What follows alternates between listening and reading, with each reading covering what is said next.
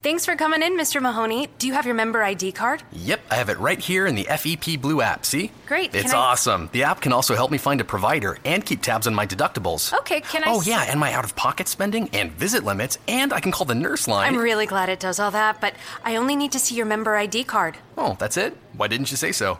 Fearless is just one tap away. With the new FEP Blue app from Blue Cross and Blue Shield, you can access your health benefits on the go. Download it now at fepblue.org/app. You are Locked On Texans, your daily podcast on the Houston Texans, part of the Locked On Podcast Network. Your team every day. Hey, it's time to prep for the Texans game on the Locked On Texans podcast. I'm Robert Land from the Houston Sports Talk podcast, along with Aaron Wilson from the Houston Chronicle. And this week, Aaron, I guess the story is Duane Brown, as far as Monday is concerned anyway. Will Duane Brown play on Sunday? We, we thought there was really no chance, but actually, in Bill O'Brien's press conference Monday, he left it open a little bit, didn't he? Right. I think that's gamesmanship, though. I, I'm not entirely buying that he's going to play on Sunday. They just called it a possibility, meaning he hasn't been ruled out yet, and they could still rule him out either 90 minutes before kickoff or have him up as a reserve. And there's a couple of options, ways they can go with this. If they feel like they can't beat the Titans without him, you know, then they have to consider it it all comes back to how his leg feels. The fact that he's healthy enough to practice, you know, they wouldn't have him out there physically if they didn't think he could do it. They have to gauge his conditioning, think, you know, how would he do in a game? And they've shown a willingness to play someone recently that didn't have, you know, any practice really. That was Derek Newton. And Derek had missed the whole preseason with the pulled hamstring, and then he, they sent him right back out there. J.J. Watt as well. They also Right. So the- I think a big benchmark for them is just health and how you feel in practice, how you look in practice. So, you know, I take it with a grain of salt. They're, they're, they could go either way with this one, but he had a much longer convalescence than those guys. And a really serious injury, more serious than JJ, more serious than Derek Newton. Major injury that could have threatened his entire career. And I find with Duane, he's a tough guy, and uh, I would- I wouldn't just say he can't do it, but it, it makes more sense for him to play the following week. They'll play it by ear. They probably won't know until Friday if he can do it or not. But yeah, it, it's going to give them a shot in the arm soon, and they need that for the run blocking, the pass blocking. It's been, know, just average at best. I think through the first three games. So yeah, they could really use Duane Brown. He's the only really standout lineman that they have that's been to a Pro Bowl. That's considered one of the better blockers in the league, and these other guys are just not established to that uh, level. Are we going to see when Duane Brown gets back any huge difference between him and Chris Clark because he's might not be in game shape? We don't know where his health, health is. Uh, the one thing that the Texans need most help in the offensive line is run blocking, and that never was Duane, Brown's strength. Right. He's a better pass protector than run blocker, but I feel like Chris isn't getting any push at all. So I, I don't think Duane could be any worse. I think he'd probably be a little bit better, especially as he plays himself into shape. So eventually, I do think there's an upgrade there. And he is a big, strong lineman. He's lifted a lot of weights in his life, and I just think he's much more physically stout than Chris Clark. There's a difference. Well, before we move on, just want to mention you guys can subscribe to our show on iTunes as well on Stitcher, on all the places that you can find the podcast. We do this daily. And Aaron, the other part of the conversation on Monday was about the tackling and what I saw against the Patriots. And even though Bill O'Brien in the press conference didn't want to talk about the Patriots game anymore, he wants to put it behind him. But I think all these games kind of connect together. And the, the, the thing that worried me a little bit was the tackling, but it wasn't necessarily the front seven. Most of the problems were in the secondary. We saw guys like Andre Hal. And uh, Quintin Demps is, you know, has had problems all year doing that, but especially Andre Hal and Jonathan Joseph in, in the game against the Patriots. Right, yeah. I think there is a way to have an off game tackling, but still be a capable tackler, if that makes sense. That sometimes players have fundamental lapses or they don't take that extra step, they don't get into position, and they're just off balance, they're step behind, or they're not physical enough. And there were really examples of all of those shortcomings against the Patriots. And when I see a veteran like Jonathan Joseph missing tackles or Quintin Demps or you know even a younger player like Andre Hal, it comes back to one thing typically, just fundamentals, how you tackle, how you line up.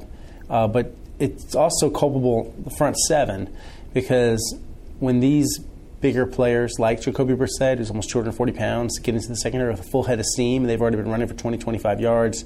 It's really hard for Andre Hal to essentially stop a running way train, and it's asking a lot for him to make that open field tackle against a big, strong athlete like Brissett or Garrett Blount. And yeah, that's what kind of I, I, saw going on with that. And yeah, I understand Bill O'Brien's stance, wanting to change the, you know, turn the page and you know change the subject, but it doesn't go away just because he doesn't want to talk about it. It happened. It was an embarrassment. It's a debacle. I understand why he doesn't want to talk about it, but to say that it's just on to Tennessee. That's fine. He can do that, but yeah, the it's always going to be on tape, and the tape doesn't lie. Yeah, short-term memory is not what you want in the NFL. Uh, as far as if you're going to correct something, I guess it is what you need sometimes to to uh, put a game behind you. Uh, also wanted to ask you about this because you know a lot of people, I'm sure, were watching. Uh, the Broncos on Sunday, and they've seen what Brock Osweiler is doing with the Texans so far. Trevor Siemian is a guy that everybody's talking about. Well, maybe the Texans uh, made a mistake. They could have gone with a guy that was much cheaper and a, and a, a Trevor Siemian, or could could have got somebody like him, or uh, at some point, or they could have picked up one of the other young quarterbacks that uh, are, are, playing well, like a Zach, uh, Dak Prescott, things like that.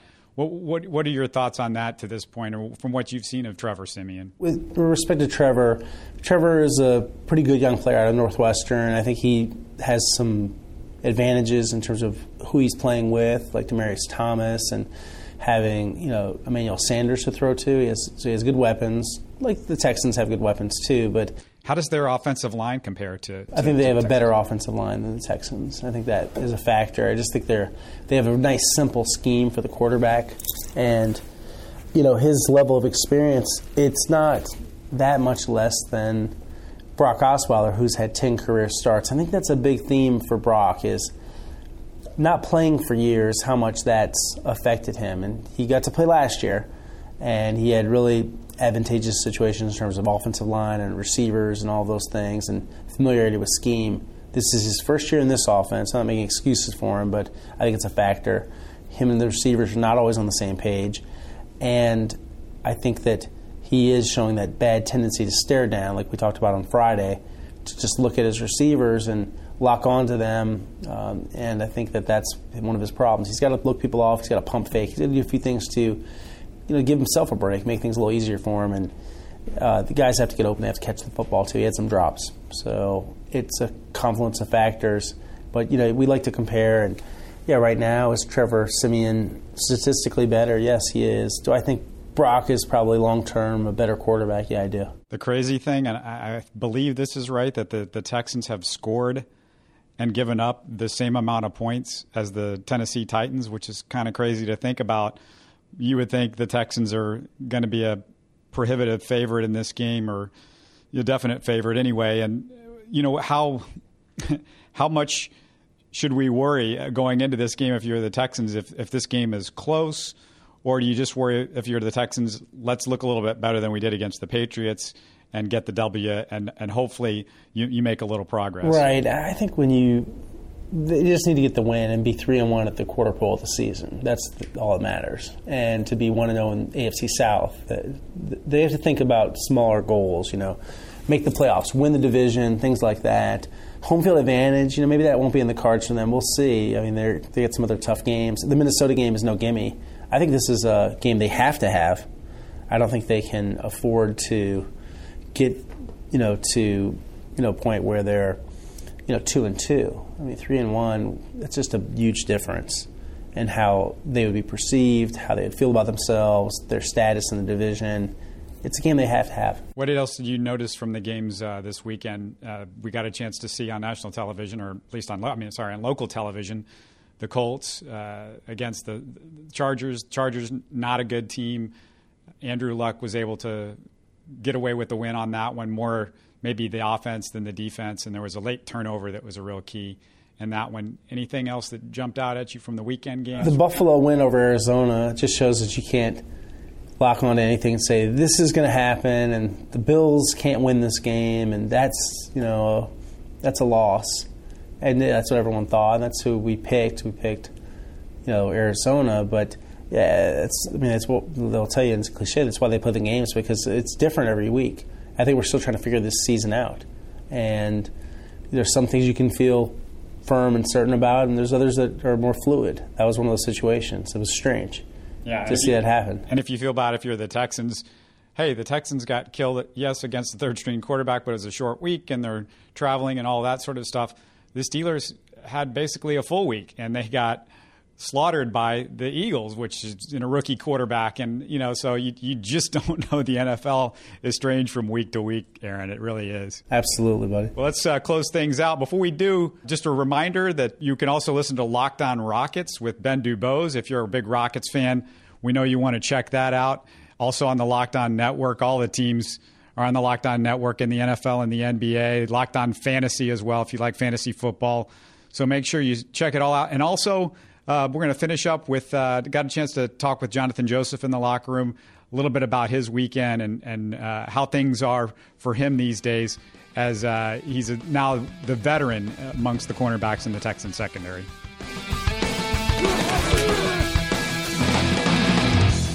You didn't play on Sunday what do you do on a Sunday where you're not playing? And are you watching the are you watching the other games? You got NFL ticket, or how do you how do you treat that Sunday? Yeah, I had three TVs going at one time, man. Um, sat on the couch.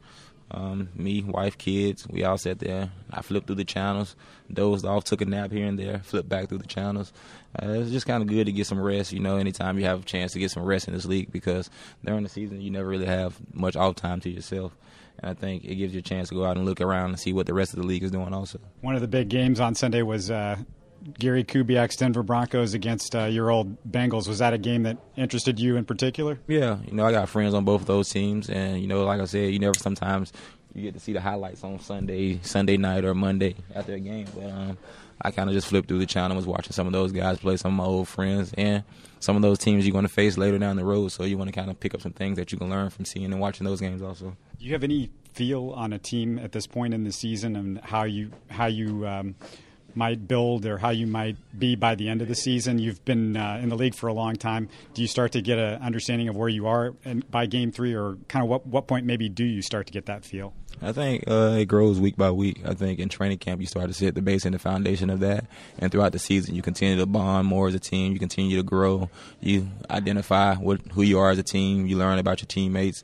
I think just being in all type of different situations and type of games, you know, out there on the battlefield, it kind of brings you closer as a team. And somewhere throughout the season, I don't know exactly what's the timetable for that. You'll have that, you know, feeling to where you know what exactly what you are as a team. What's the difference in how you take care of yourself now, as a, as opposed to your first couple of years in, in the league uh, between games and, and that sort of thing? Has it changed a lot? Oh yeah, night and day. I think now it's all about you know getting me prepared, healthy. You know all the soreness out. You know right after the game. You know all up and through the next couple of days. You know my first couple of uh, years in the league. As soon as the game was over, I didn't really start back up I didn't even think about you know getting myself ready for the next game. I, that's just part of being young. You know, um, I remember times warm ups I didn't have to stretch, I didn't have to do any of those things, but you know, you play long enough, we all have a change. A lot of talent with the cornerbacks this year, and, and AJ seems to have taken a step forward. Kevin continues to get better. Uh, Kareem, of course, is very consistent.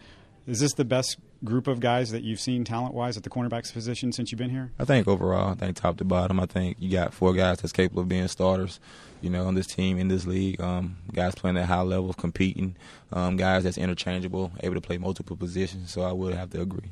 How about this division? Where do you think the division is right now? Does it you you got a feel for it after the first few games watching these other teams? And I know you probably haven't got a, maybe had a chance to see them play as much, but just kind of seeing what's going on. I think it's still too early to tell right now. I think um, everyone in the division is playing some good ball, but um, right now I think it's just a little too early. You know, none of us face each other yet, so we haven't kind of got that feel out of the way yet. So I think you know maybe in another month or so I have a better idea. Thanks so much.